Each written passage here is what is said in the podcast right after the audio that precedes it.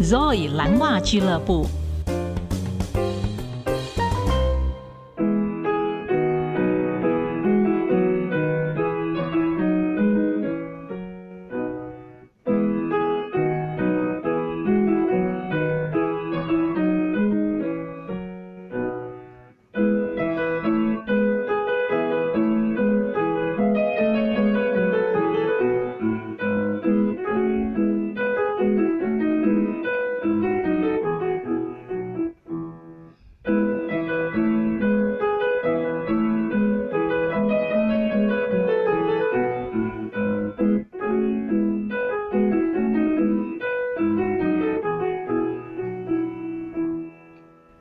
我是周易我刚刚为大家弹奏的呢是德国的作曲家韩德尔他所写的《快乐的铁匠》Il fabbro armonioso。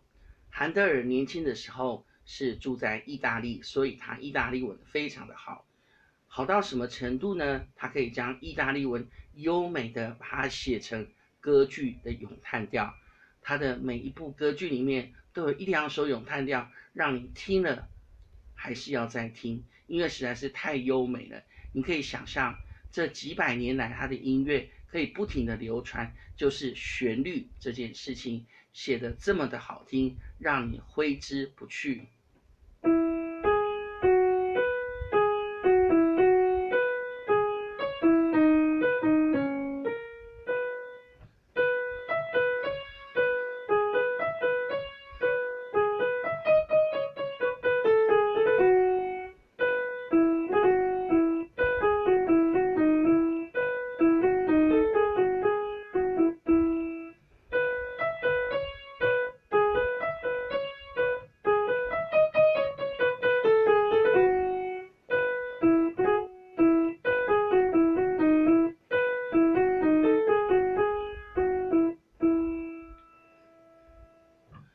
我们学音乐，你今天把它当做是一个专业或是兴趣，你都要很爱护它。所谓爱护的话，我要还是要讲房龙先生说的话。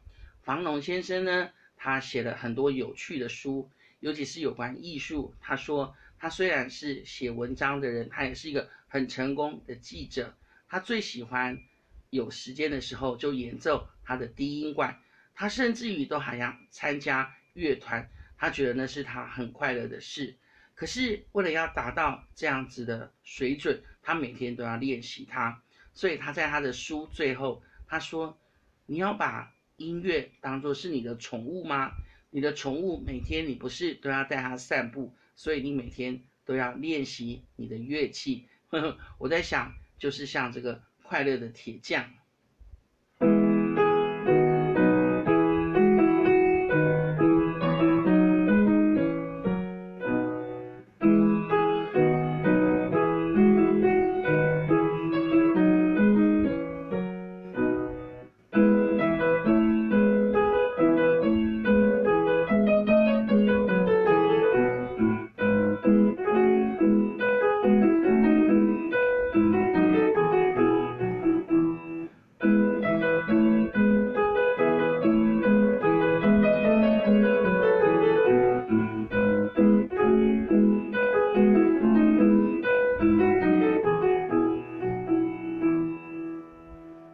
觉得在那个时代出生的人，就是韩德尔跟巴，他们两个还同一年出生，一六八五年，他们都有一个很好的 discipline，也就是训练。他们知道所有的事情都不是一天造成的，每天每天都要去碰它，每天都要去练习它。你只要想想看，他们生活的那一些年，他们写了多少的音乐，留给我们后来的人可以欣赏。可以去努力的研究，所以这个传统才会留下来。而音乐之父跟韩德尔旋律之父，我觉得我们都要很尊敬他们。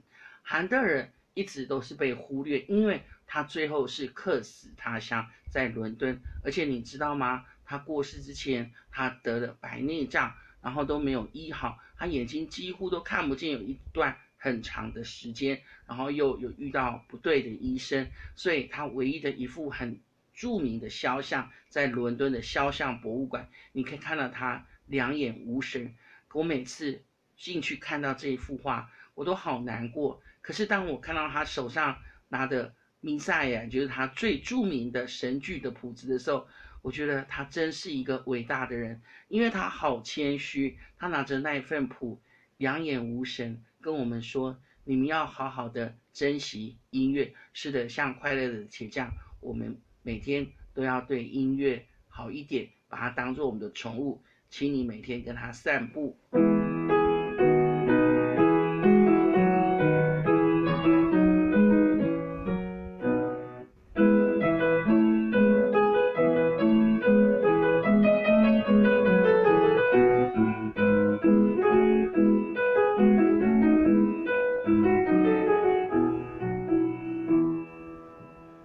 的铁匠，韩德尔先生的作品。